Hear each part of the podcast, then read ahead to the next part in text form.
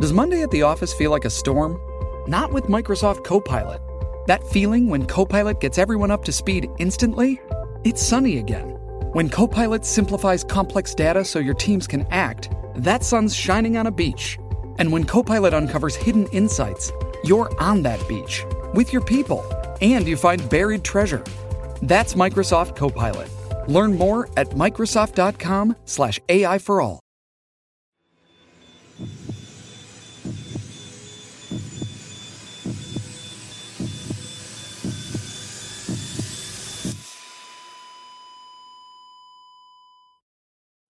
Our episodes deal with serious and often distressing incidents.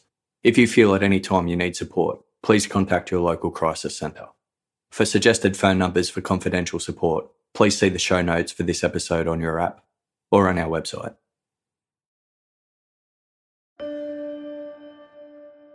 Carey Gibson cast a sideways glance at her 16 year old brother, Nicholas Barclay, as they sat in a Spanish airport awaiting their flight home.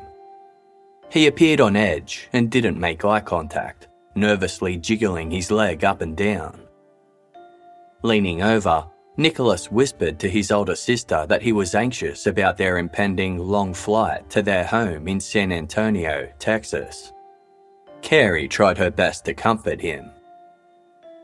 As the loudspeaker advised the waiting passengers that it was time to board, she playfully elbowed Nicholas in the ribs. Are you ready to go home? she asked. Nicholas nodded. Well, let's get the fuck out of here, she replied. Following a 15 hour flight, the siblings' plane touched down in Texas on October 18, 1997. Carey waited while Nicholas grabbed a small suitcase which contained his only belongings from the plane's overhead compartment.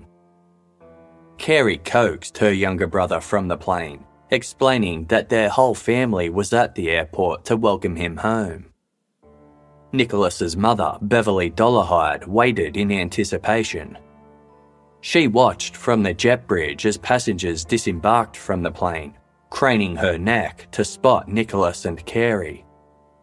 Other family members stood back, one with a video camera in hand to capture the momentous occasion. After nearly three and a half years, Nicholas Barclay was finally home. More passengers emerged from the jet bridge, and gradually the crowd began to thin. Carey was amongst the last to disembark when Beverly spotted her. She pointed and waved, walking up the jet bridge with Nicholas, who ambled along with a slight limp. As they approached their waiting family, Carey's 14 year old son, Cody, rushed up to them to help Nicholas with his suitcase while the rest of the family gathered around in awe. Beverly studied her son.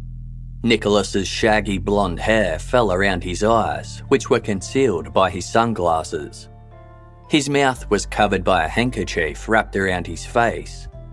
He looked older, but his nose was still the same, just like his uncle Pat's. Beverly went up to her son and embraced him tightly, she felt him bristle and told herself that given his suffering over the past few years, he might be resistant to human touch. I love you, she told him. I love you too, Mum, Nicholas whispered.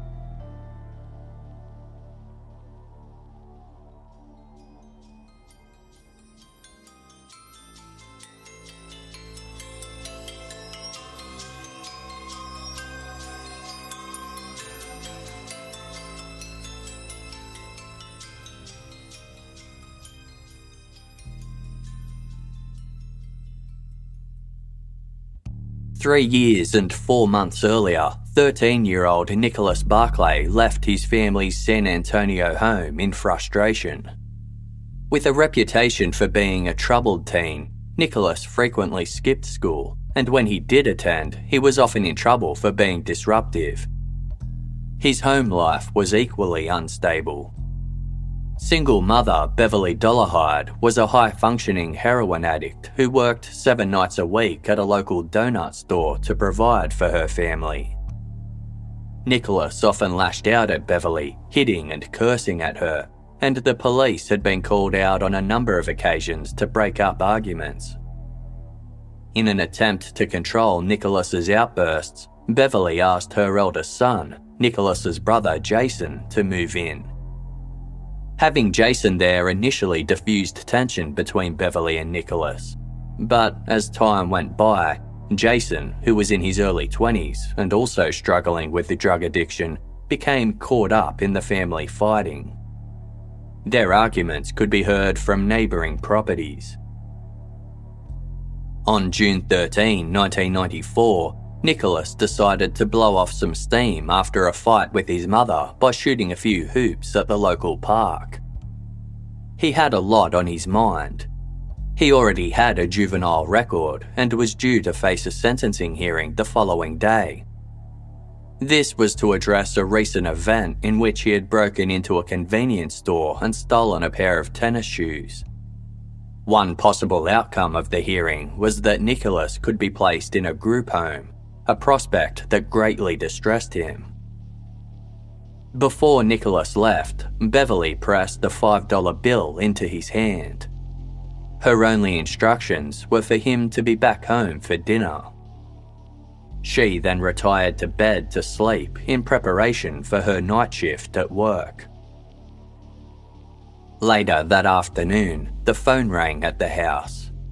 Jason answered. It was Nicholas asking if his mother could pick him up from the park. Jason told Nicholas that Beverly was still sleeping and he'd have to walk home. Nicholas Barclay never made it home for dinner that night. The next morning, following her night shift at the donut store, Beverly reported Nicholas missing to local police. Nicholas had a history of running away from home, and the officers were initially unconcerned by his disappearance. They speculated that Nicholas was avoiding his sentencing hearing and reassured Beverly that he would likely show up after a few days, as he had done in the past. Beverly couldn't shake the feeling that something more was amiss. She and Nicholas's older siblings, Jason and sister Carey, went about the neighbourhood putting up flyers and door knocking in the hope someone had seen the blonde haired, blue eyed, slim teen. Police interviewed Beverly's neighbour, who told of the many arguments she heard coming from the house particularly after Jason had moved back in with Nicholas and his mother. Weeks passed with no leads. Nicholas's disappearance gained little media attention. His family felt that authorities had minimal interest in trying to locate the missing teen. Diagnosed with attention deficit disorder and naturally trusting of strangers, Beverly thought that Nicholas might have accepted a lift home with an unknown person and met with foul play. She spoke of her son's loving nature to anyone who would listen, hoping to sway the local perception that he was an unruly teenager. She remembered how affectionate he could be and thought about his tight, warm hugs often. Three and a half months after his disappearance, a small glimmer of hope that Nicholas Barclay was alive and well presented itself. Jason was returning home one afternoon when he saw Nicholas trying to break into the garage of their low set, modest brick family home. When Nicholas caught sight of Jason, he ran, disappearing down the street. Jason phoned the local police and an officer was dispatched to the house. He conducted a search of the premises and the street blocks surrounding their home, but could find no sign of Nicholas. Despite this promising lead, there were no further sightings and the case turned cold. As the months and years went by, Nicholas's family came to the conclusion that he had most likely died. Had he been alive, they were certain he would have reached out to them. Jason's cocaine addiction spiraled out of control after his brother's disappearance, and he checked himself into a rehab facility. Nicholas's sister, Carey, who was 27 when her little brother went missing, told the media. It came to the point where you know you're not going to find him alive, but you just want to find out what happened to him. On October 7, 1997, the San Antonio Police Department in Texas received a phone call. It was from a police officer in the bustling city of Linares, 300 kilometres south of the Spanish capital of Madrid. He introduced himself as Officer Jonathan Dorian and told the police he had some important news. Nicholas Barclay had been found alive and well, wandering the streets of Linares.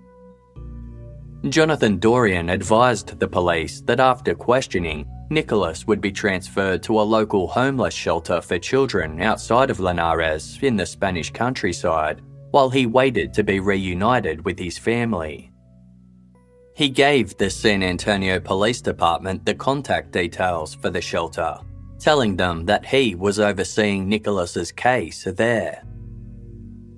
An officer from the San Antonio Police Department phoned the donut shop where Beverly Dollarhide worked to tell her the news. Beverly wasn't working at the time, so an employee scribbled down the contact details of the children's shelter in Linares. Comprehending the gravity of the situation, the employee phoned Beverly immediately, and over the next few days, Beverly tried desperately to contact Officer Jonathan Dorian. However, every time she called the shelter, she was met on the end of the line by someone who spoke no English, causing Beverly to hang up in frustration. After a few days, Nicholas's sister Carey tried calling. The phone was answered by Officer Jonathan Dorian. He told Carey that he actually had Nicholas sitting right beside him.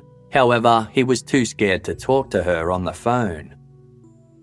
In his strong French accent, Officer Dorian explained to Carey that Nicholas had confided in him that he had been abducted from his hometown in San Antonio and taken all over Europe in secrecy.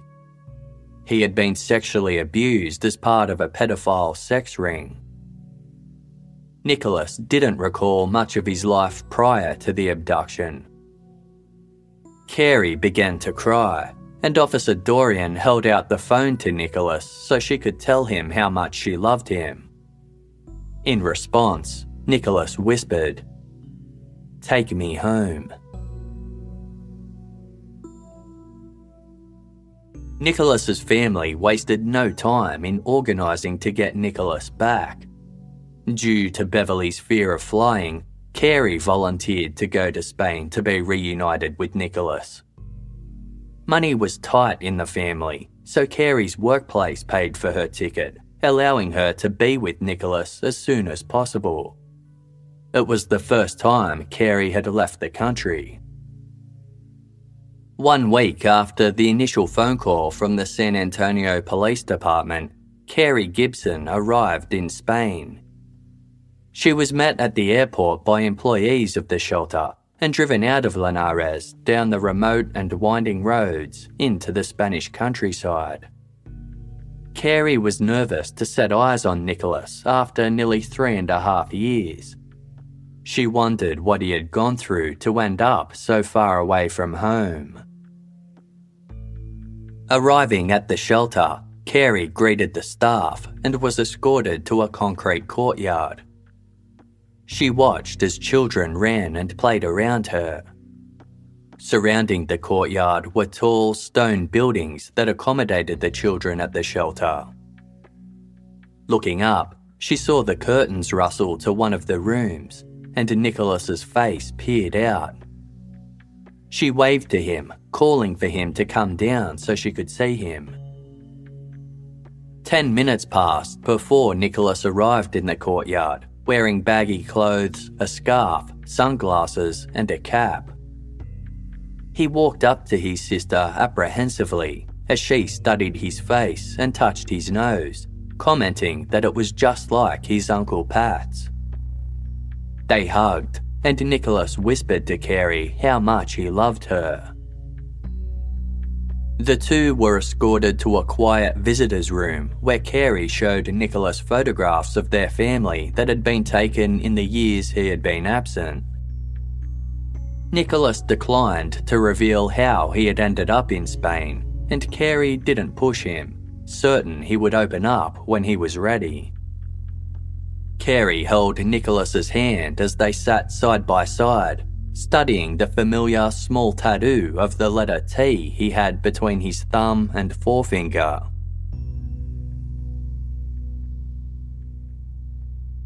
Once they had spent some time reacquainting themselves, Carey Gibson, along with the employees of the shelter, organised getting Nicholas home to US soil.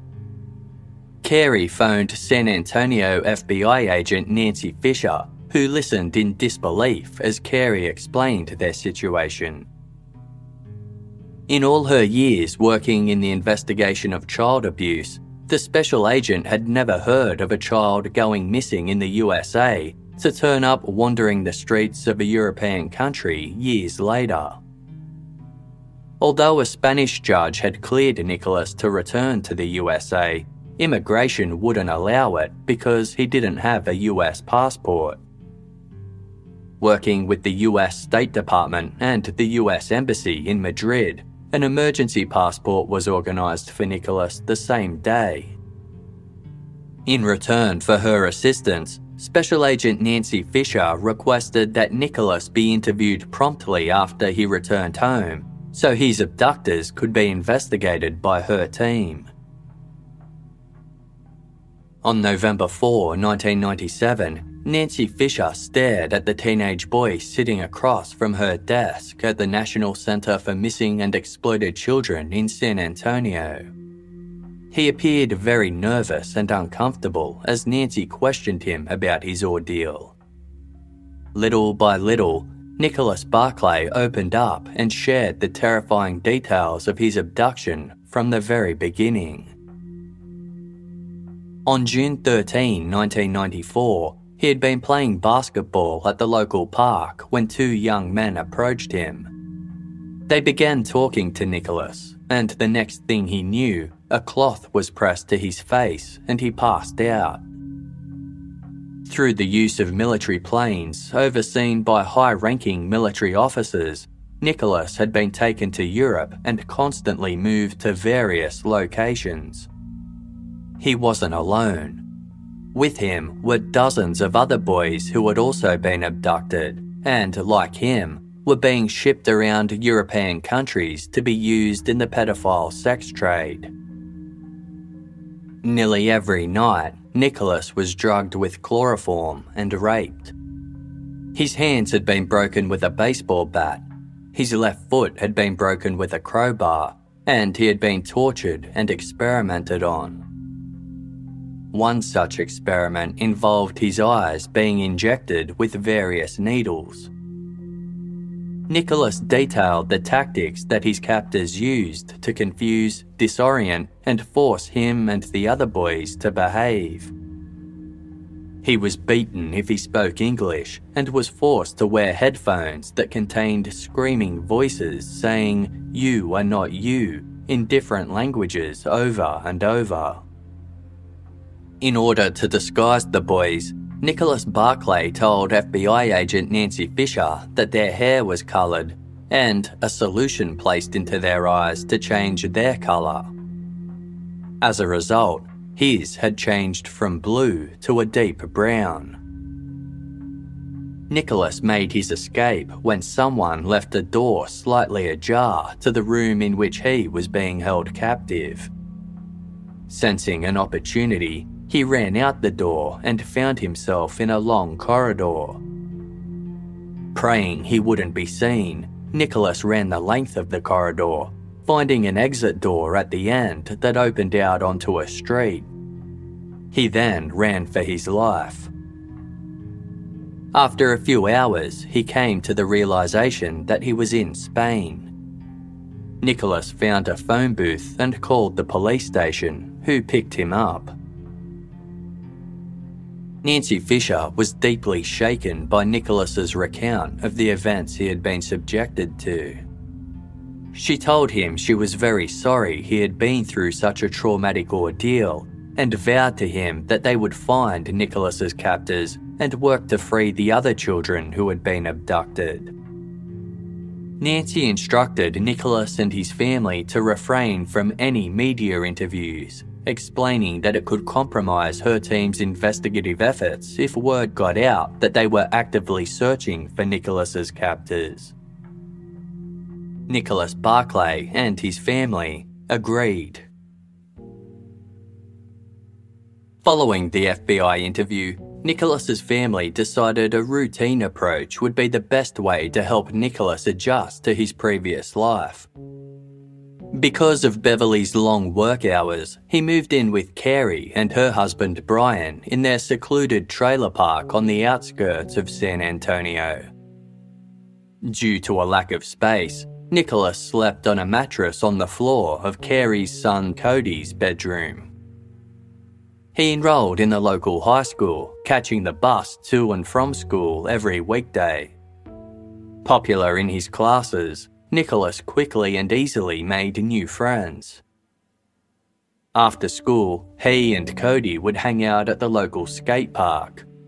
It wasn't long before Nicholas had his first crush, a local girl named Amy, and the pair talked on the phone for hours.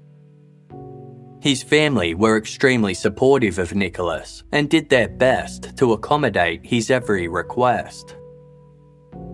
However, it wasn't long before Nicholas's unruly side began to show again. Two weeks after returning home, he stole Carey's car and went on a road trip, blaring his favourite pop artist, Michael Jackson, from the car speakers. He was arrested for speeding by local police in Oklahoma, who agreed not to prosecute Nicholas due to his troubling history. He also got suspended from school and on occasion would fight with Carey's son, Cody. Nicholas's family forgave him every time, blaming the outbursts of behaviour on his harrowing ordeal while kidnapped. Following his trip to Oklahoma, Nicholas moved back in with his mother, Beverly. The one family member Nicholas hadn't seen in his first few weeks back home was his older brother, Jason. Struggling with the drug addiction, Jason was in a rehabilitation centre. But six weeks after Nicholas arrived home, he went around to see his little brother at a barbecue organised by the rest of the family. Jason regarded Nicholas in a standoffish manner, looking him up and down and refusing to hug him. After a few minutes, Jason beckoned to Nicholas to go outside where they could have privacy from the rest of the family. He gave Nicholas a gold cross on a necklace and said, Good luck. He then walked away, leaving Nicholas surprised and confused. Despite Nicholas's family remaining tight-lipped about his return, it wasn't long before local media got wind of the missing San Antonio teen who had been found in Spain and reunited with his family. In November 1997, a producer from the tabloid television show Hard Copy hired private investigator Charlie Parker to do some digging around, in the hope he could identify and meet the teenager for an exclusive interview. Charlie Parker, a former police officer with a special interest in tracing missing children, was well and truly up to the task. Known around the area as Gumshoe, the amiable Charlie Parker phoned FBI Special Agent Nancy Fisher to inquire about the child. She confirmed that the story told to him by hard copy was correct, however, refused to give out any details about Nicholas Barclay or his family. Undeterred, Charlie began looking through missing persons in the area of San Antonio when he came across Nicholas. He tracked down Beverly Dollarhide, who confirmed that it was her son who had returned home. Against the FBI's wishes, Nicholas agreed to give a television interview.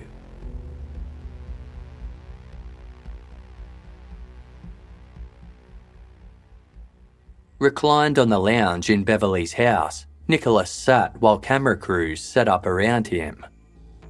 Wearing a tan leather jacket, sunglasses, and a wide brimmed fedora style hat, Nicholas explained the details of his capture to the listening reporter. As well as featuring on hard copy, excerpts of the interview were taken to play on that evening's local nightly news. Sitting behind the camera crews, private investigator Charlie Parker watched on. Aged in his 50s, the well liked detective watched as the interviewer asked Nicholas about details of the rape he had been subjected to. Charlie spent many hours of his own time working for a charity that dealt with unsolved children's murders, and as he observed Nicholas before him, he knew that something wasn't right. There were many inconsistencies that struck Charlie as odd about the teen's behaviour. He spoke with a thick French accent, although Nicholas explained this was because he was not allowed to speak English while being held captive. Noticing a photograph of Nicholas Barclay as a child nearby, Charlie picked it up. As he studied it, he felt the hairs on the back of his neck stand up. Charlie was immediately struck by the stark difference in eye colour between the photograph and Nicholas sitting on the lounge in front of him. Charlie recalled an article he had read. The piece was about how Scotland Yard identified Martin Luther King Jr.'s assassinator, James Earl Ray, at London's Heathrow Airport by comparing a photograph of his ears. A person's ears are as unique as a set of fingerprints. Later that night, on his personal computer, Charlie compared a still taken from the day's interview with a missing poster depicting Nicholas at the time of his disappearance. Using Adobe Photoshop, he aligned the ears for comparison. They were close, but not a match.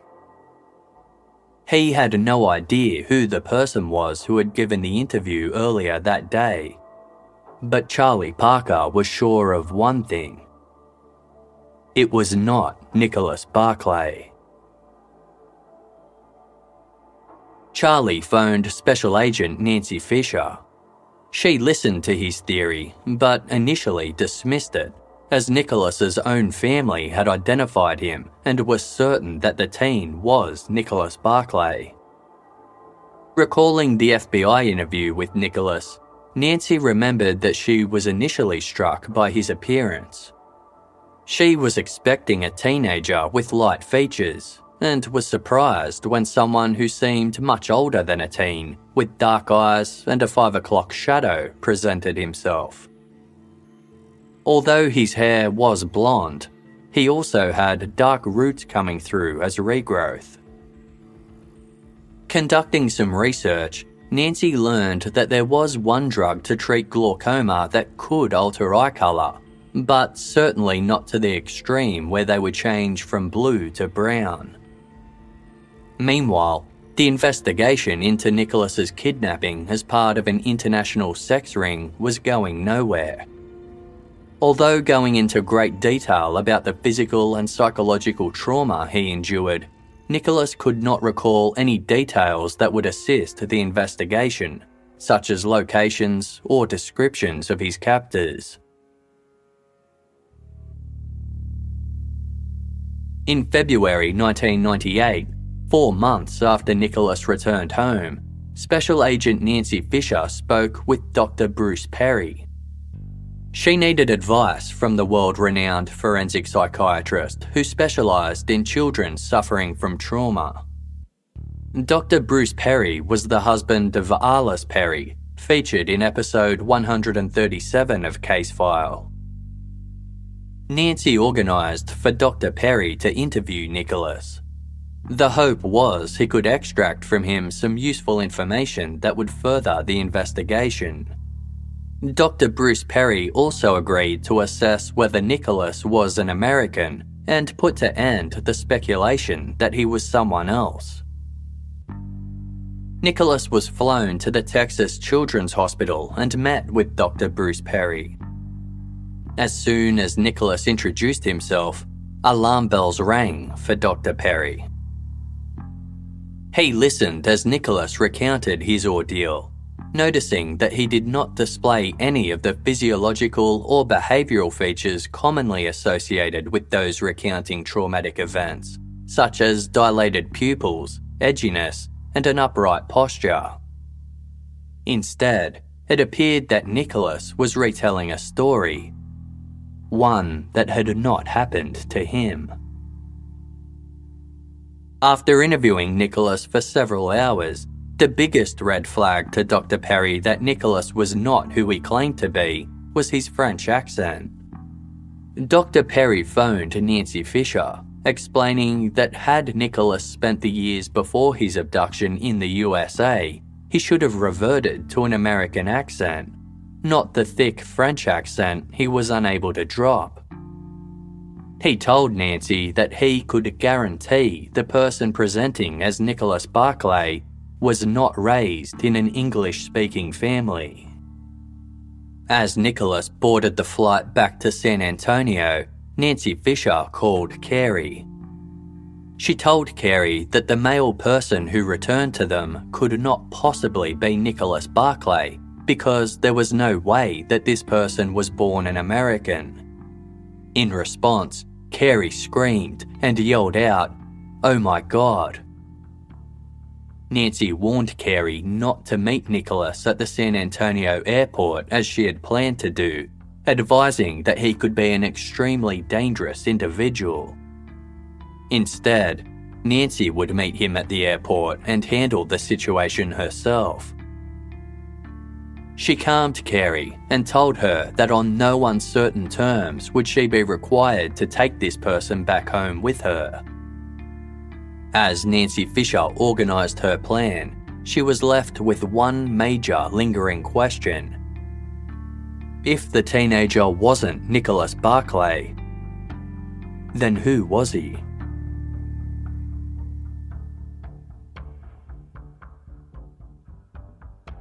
FBI agent Special Agent Nancy Fisher waited at the San Antonio airport for the man posing as Nicholas Barclay to land following his psychiatric interview with Dr. Bruce Perry.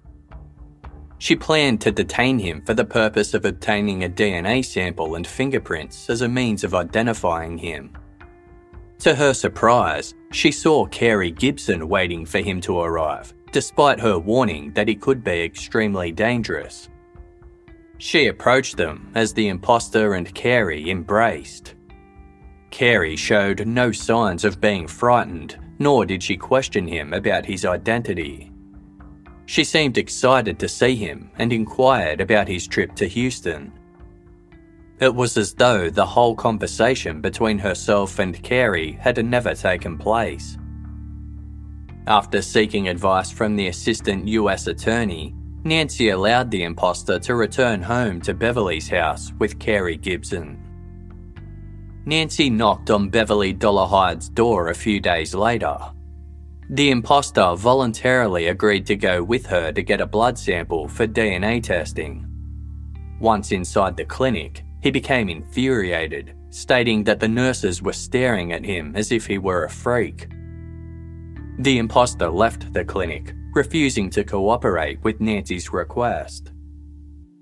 Beverly was also not cooperating, refusing to give a blood sample to Nancy so she could confirm the two were related.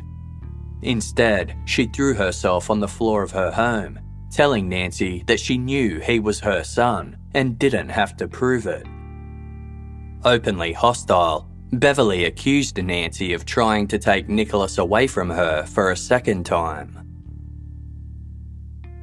The imposter continued to protest that he was Nicholas Barclay and, unable to force the family for DNA testing while she waited for a search warrant, Nancy decided to employ a different tactic to prove to Nicholas's family that he wasn't their son.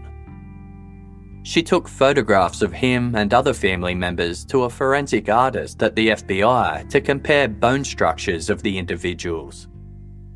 To her surprise, the artist concluded that the photographs showed more similarities than differences. In addition, the imposter, whose case was still being pursued by private investigator Charlie Parker, agreed to sit for a polygraph test on television. When asked if his identity was Nicholas Barclay, he passed. In early March 1998, Nancy Fisher received a search warrant enabling her to take blood samples and fingerprints from the imposter. With no other option, he angrily obliged, and Nancy sent the results to Interpol in the hope they would find a match.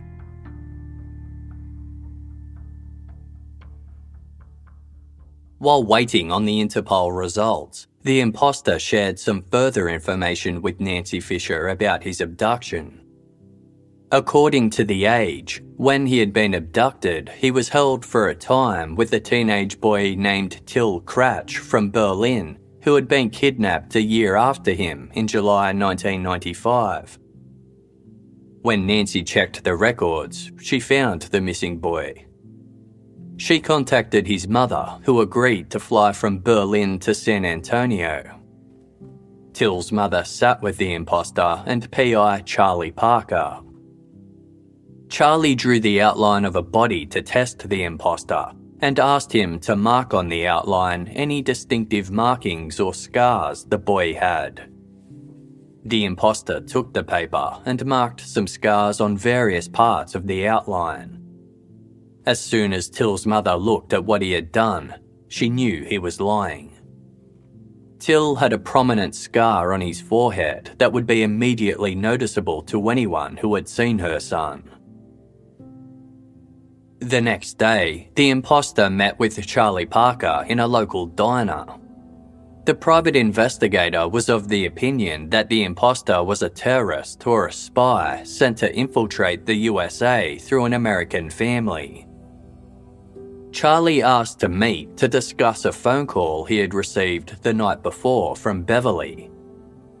She had called Charlie in tears explaining that a friend had given Nicholas a lift in her car and driven past the block of flats they used to live in for years.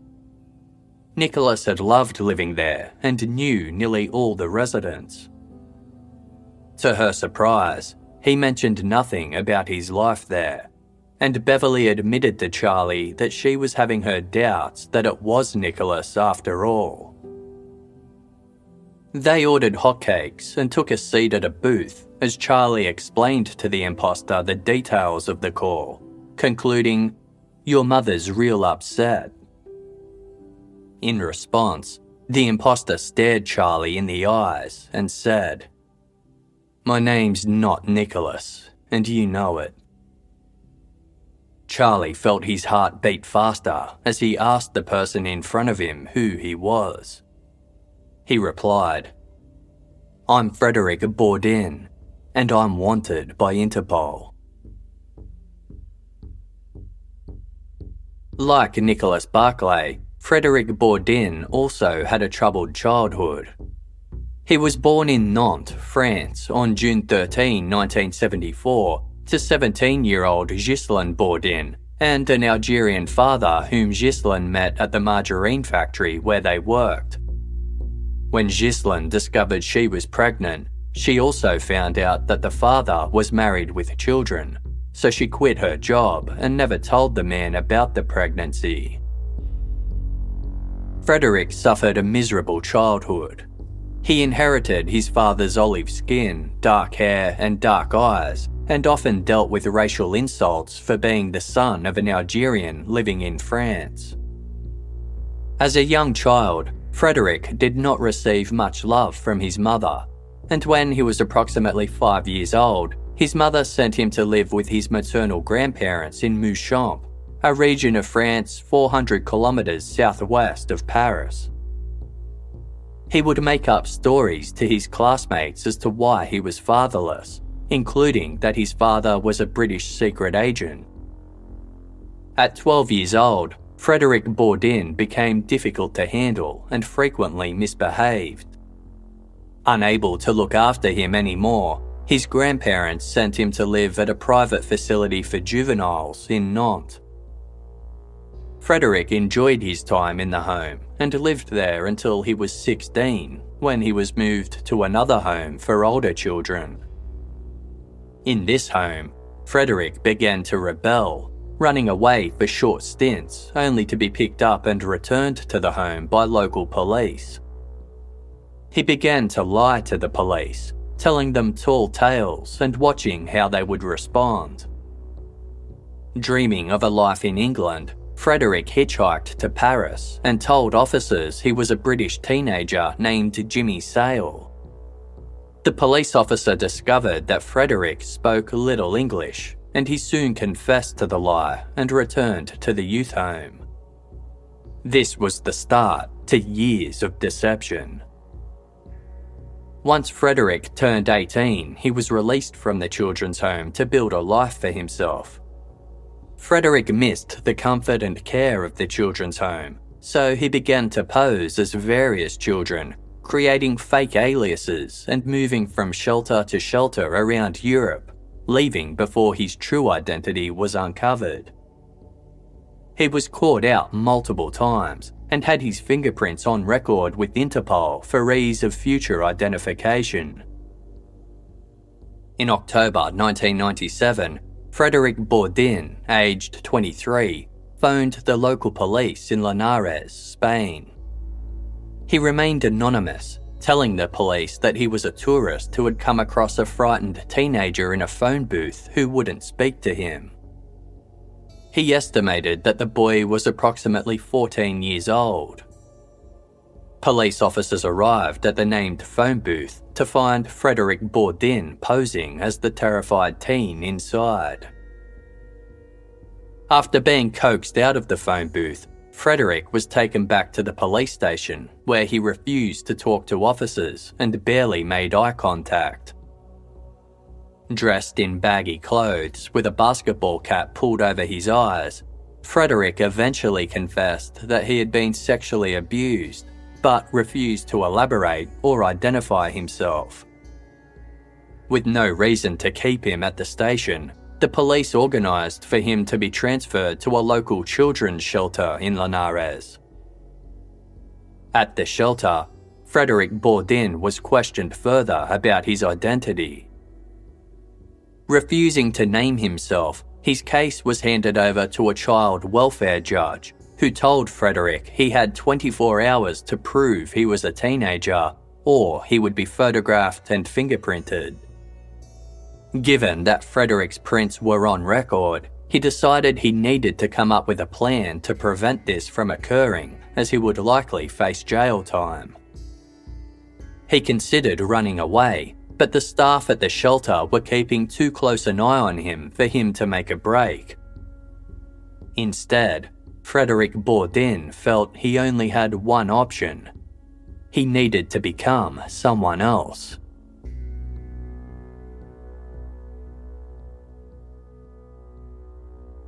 Frederick Bourdin had always dreamed of going to the United States of America. In the land of the free, he figured he could reinvent himself and live a life of opportunity. Frederick told the staff at the children's home that he was an American who had run away from home. He promised them that he would identify himself, but asked if he could phone his family in the US first. The concerned staff agreed and allowed Frederick to spend the night in the office so he could use the phone overnight to allow for the time difference between the two countries. Frederick thought of where he wanted to live Seattle was of interest to him. So, when he was alone in the office, he phoned local police stations of Seattle, introducing himself as police officer Jonathan Dorian. He explained he was calling from Spain and that he had found a teenager he was sure was from the USA but was not cooperating with him. Frederick listed off his own features he was careful to keep them vague enough to match the descriptions of multiple missing teenagers. Short, slim build, prominent chin, brown hair, and a gap between his teeth. He was put through to the Center for Missing and Exploited Children in Arlington, Virginia. He gave the same story to the woman on the line and waited while she looked through her records. After a moment, she told Frederick that she had a missing child who might be the teenager they were looking for. She read out the details of Nicholas Barclay, missing from San Antonio, Texas, for three years and four months. Although not in his dream city of Seattle, Frederick asked the woman to fax through a photo of Nicholas and anxiously waited as his details came through to the office fax machine. It was of poor quality, and as Frederick studied the photograph, he thought he looked similar enough to pass as the teen. Later speaking on the documentary The Imposter, if he's been missing for three or four years, guarantee one thing there will be a change. If there is a change, there will be doubt. If there is doubt, then I got a chance. He told the Center for Missing and Exploited Children that the teen he had in front of him was indeed Nicholas Barclay, and he was given the number of the San Antonio Police Department, who in turn contacted Nicholas's family. He also finally told the staff at the children's home his name Nicholas Barclay. The next day, Frederick intercepted an urgent letter sent from the Centre for Missing and Exploited Children addressed to Jonathan Dorian at the children's home. It contained a higher quality image of Nicholas Barclay. When Frederick Bourdin first laid eyes on the photograph, his heart sank. With blonde hair, blue eyes, and fair skin, Frederick did not come close to resembling Nicholas. He was told by centre employees that the US Embassy was on their way to meet with him, and in a panic, Frederick tried to run. He was picked up trying to hitchhike out of Linares by the US Vice Consulate and a staff member of the shelter and returned to the home. Not seeing any other way out of his predicament, Frederick set about trying to disguise himself to look like Nicholas. He dyed his hair blonde, and noting Nicholas had a visible tattoo, met with a teen at the shelter who did small tattoos. She tattooed the letter T on his left hand between his thumb and forefinger with the ink from a pen and a needle. The final result looked just like Nicholas's. Although it remains unclear how, Frederick was present in the staff office alone when Nicholas's sister Carey phoned the shelter looking for him. He pretended to be Officer Jonathan Dorian. Because Carey was so desperate to speak with Nicholas, he pretended to be him, whispering, Take me home, to her. Within the next few days, Frederick was informed by the director that Carey was on her way to the shelter to come and get him. Certain that he would be uncovered, Frederick locked himself in his room. When Carey arrived, he donned the baggiest clothes he could find, as well as sunglasses, a scarf, and a cap to try and disguise his features. To his utter surprise, Carey Gibson did not balk when Frederick approached her in the courtyard, instead, accepting he was Nicholas Barclay immediately. As they sat together looking at family photos, Frederick made vague comments like, Mum looks the same, to the delight of Carey. Frederick couldn't believe he made it this far but he still had one final hurdle before he could make it to the USA. The child welfare judge responsible for sending Nicholas home was not convinced Frederick was Nicholas Barclay. He ordered Frederick be shown five photographs from Carey's photo album in his presence so he could watch Frederick identify those in the images.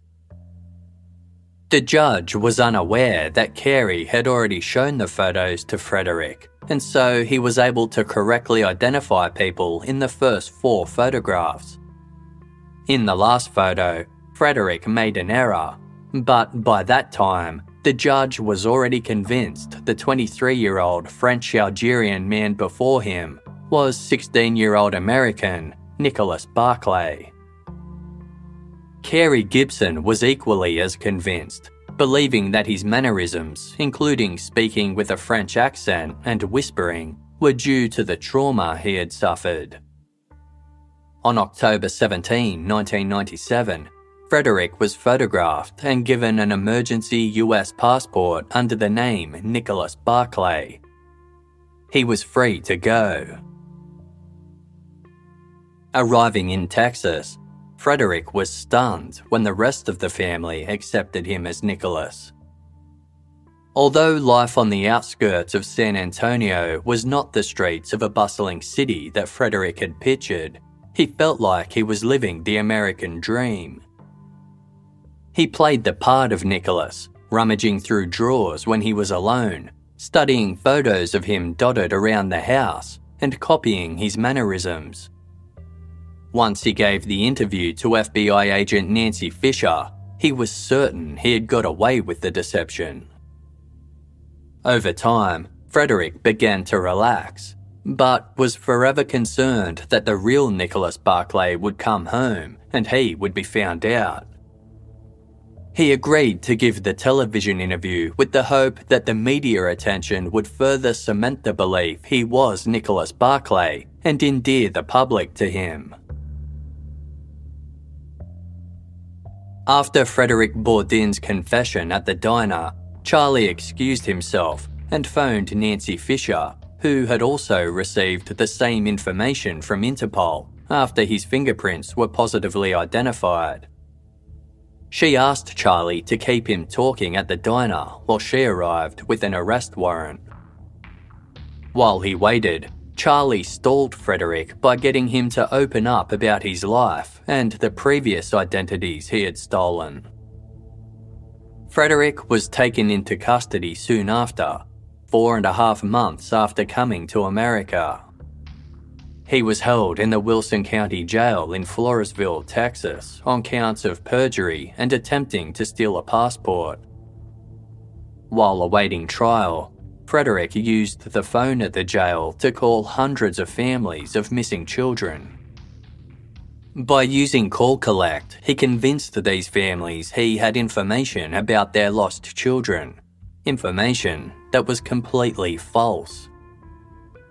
When asked in a television interview why he did this to such vulnerable families, Frederick didn't answer, instead, just shrugging his shoulders. Nicholas Barclay's family were bereft. In the documentary The Imposter, Carey Gibson said her first feeling was complete sadness because they were back to square one. Her second feeling was, how could she be so fucking stupid? As Frederick Bourdin sat in his jail cell, he had plenty of time to mull over his life as Nicholas Barclay. He was surprised himself that he was accepted so easily into the family with no questions asked. He thought back to his first meeting with Carey at the Spanish Children's Home. At the time, he hadn't thought much about it, but looking back, he remembered how Carey had spoon fed information to him about his relatives in the photographs, telling him who they were and important facts about each person. He also thought back to the family barbecue where Nicholas's brother Jason had wished him good luck and said nothing further, as if he knew Frederick was an impostor. Frederick could also never understand why Nicholas's mother, Beverly, was so against having blood taken to confirm a familial link between the two, especially when there was evidence that the person she called her son was not so. If it were the other way around, Frederick would have had the blood test to put the matter to rest once and for all. After Beverly visited Frederick in the county jail one day, Frederick picked up the phone and called the San Antonio Police Department. He knew that Nicholas was deceased, and he knew who was responsible. The San Antonio police officer listened as Frederick explained Beverly Dollarhide had visited him in his cell and confessed that she and Jason had killed Nicholas and disposed of his body. According to the New Yorker, Bourdin also alleged that one night prior to his arrest, Beverly got drunk and screamed at him. I know that God punished me by sending you to me. I don't know who you are. Why the fuck are you doing this?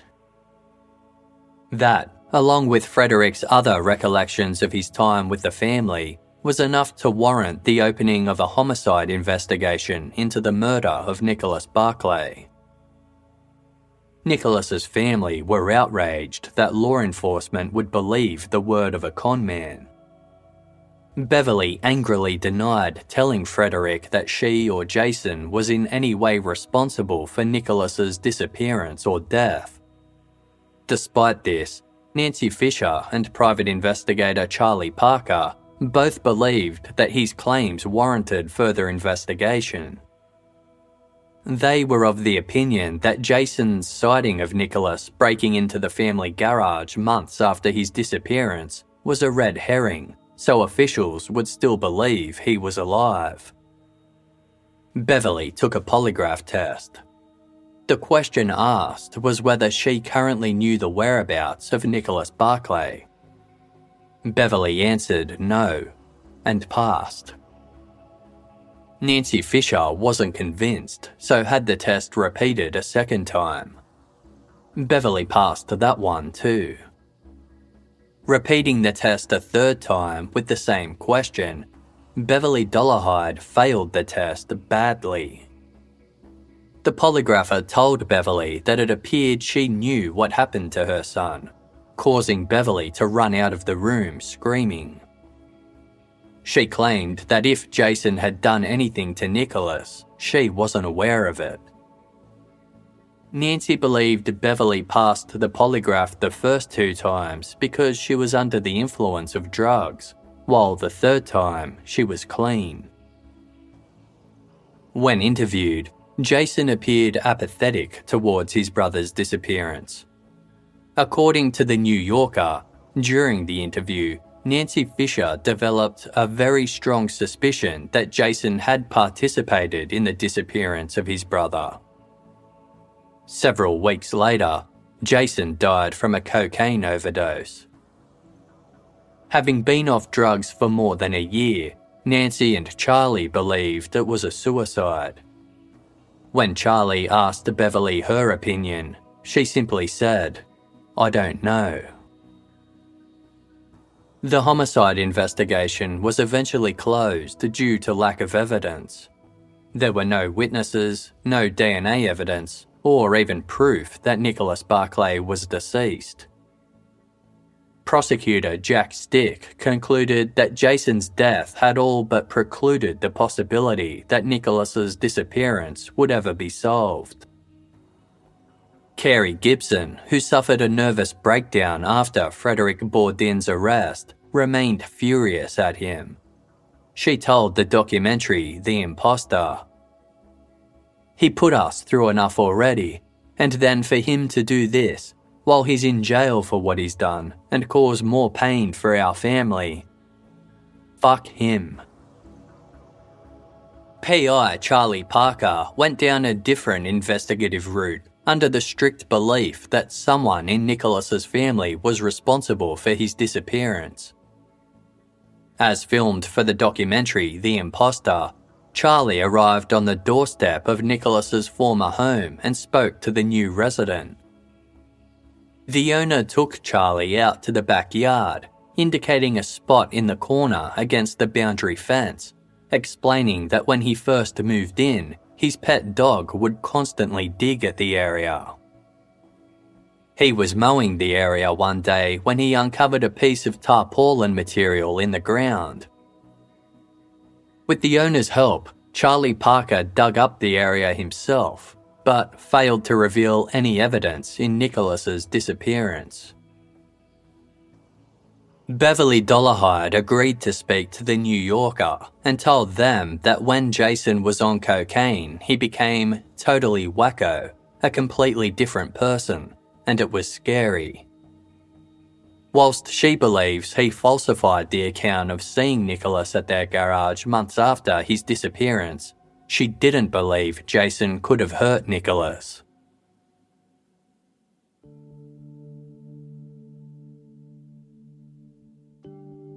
Frederick Bourdin spent the remainder of his time in jail phoning local media and offering stories of how he had been able to dupe the family of Nicholas Barclay.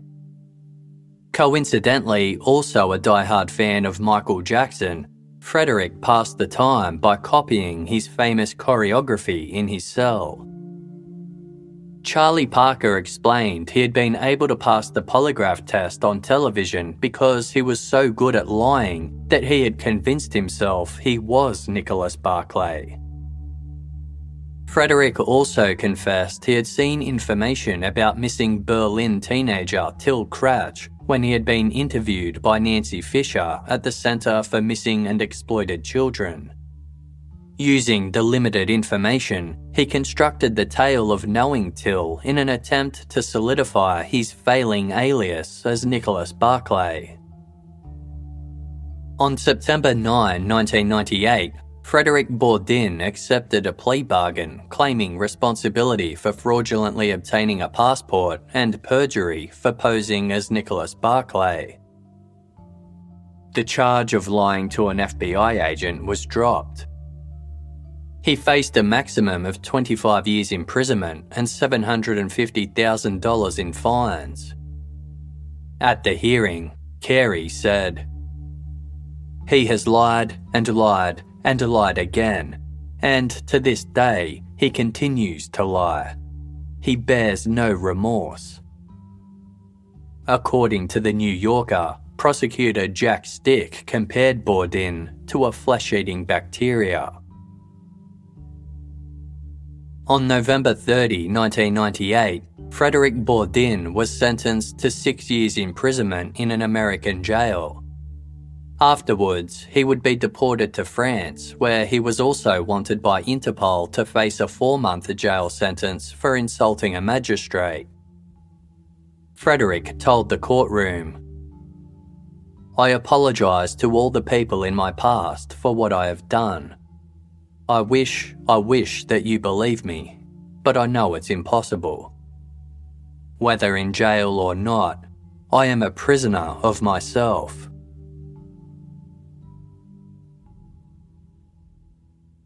Frederick Bourdin was deported to France in October 2003. After serving his time and living only three months as a free man, he was caught trying to pose as 14 year old missing child Léo Balley. On May 3, 2005, 30 year old Bourdin approached a child welfare office in France claiming to be 14 year old Spanish born Francisco Hernandez Fernandez. He was sent to a St. Vincent de Paul shelter where he became most popular with the young children housed there. Frederick was uncovered five weeks later after a staff member working at the shelter recognised him from a television show she had watched the night before about the imposter. According to the New Yorker, one of the police captains assigned to the case said, When he talked in Spanish, he became a Spaniard. When he talked in English, he was an Englishman. Of course, he lied but what an actor. Authorities were unsure what crime Frederick had committed, as it was not done for any criminal purpose, but due to Frederick wanting attention and affection from others. He ended up receiving a six month suspended sentence. Frederick had over 18 child aliases known to Interpol, impersonating children in Europe from all over the world, including Mexico and Australia. His ability to speak five different languages greatly aided him in deceiving others. Frederick himself claims to have created over 500 different aliases in his lifetime. On his right forearm, Frederick bears a tattoo, Caméléon Nantais, chameleon from Nantes. When asked why he stole identities, Frederick told The Age I never really accepted to be an adult. I am not a criminal. I am just a boy who will do anything that his brain knows how to do to get attention and love. My work is to get love. This is my work. I don't do drugs, don't kill people, rape children.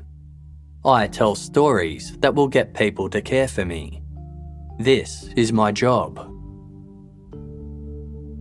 On August 8, 2007, Frederick married a French woman named Isabella. She was studying to be a lawyer and tracked Bourdin down after seeing him on television in France, where he has since acquired a somewhat celebrity like status. According to The New Yorker, he invited his mother and grandfather to the wedding ceremony. However, both declined to attend, thinking that it was another one of his lies. Frederick and Isabella moved to a small town in France. He became a father and now has five children. Videos on his YouTube channel show him and his children dancing happily to Michael Jackson's music. The whereabouts of Nicholas Barclay remain unknown.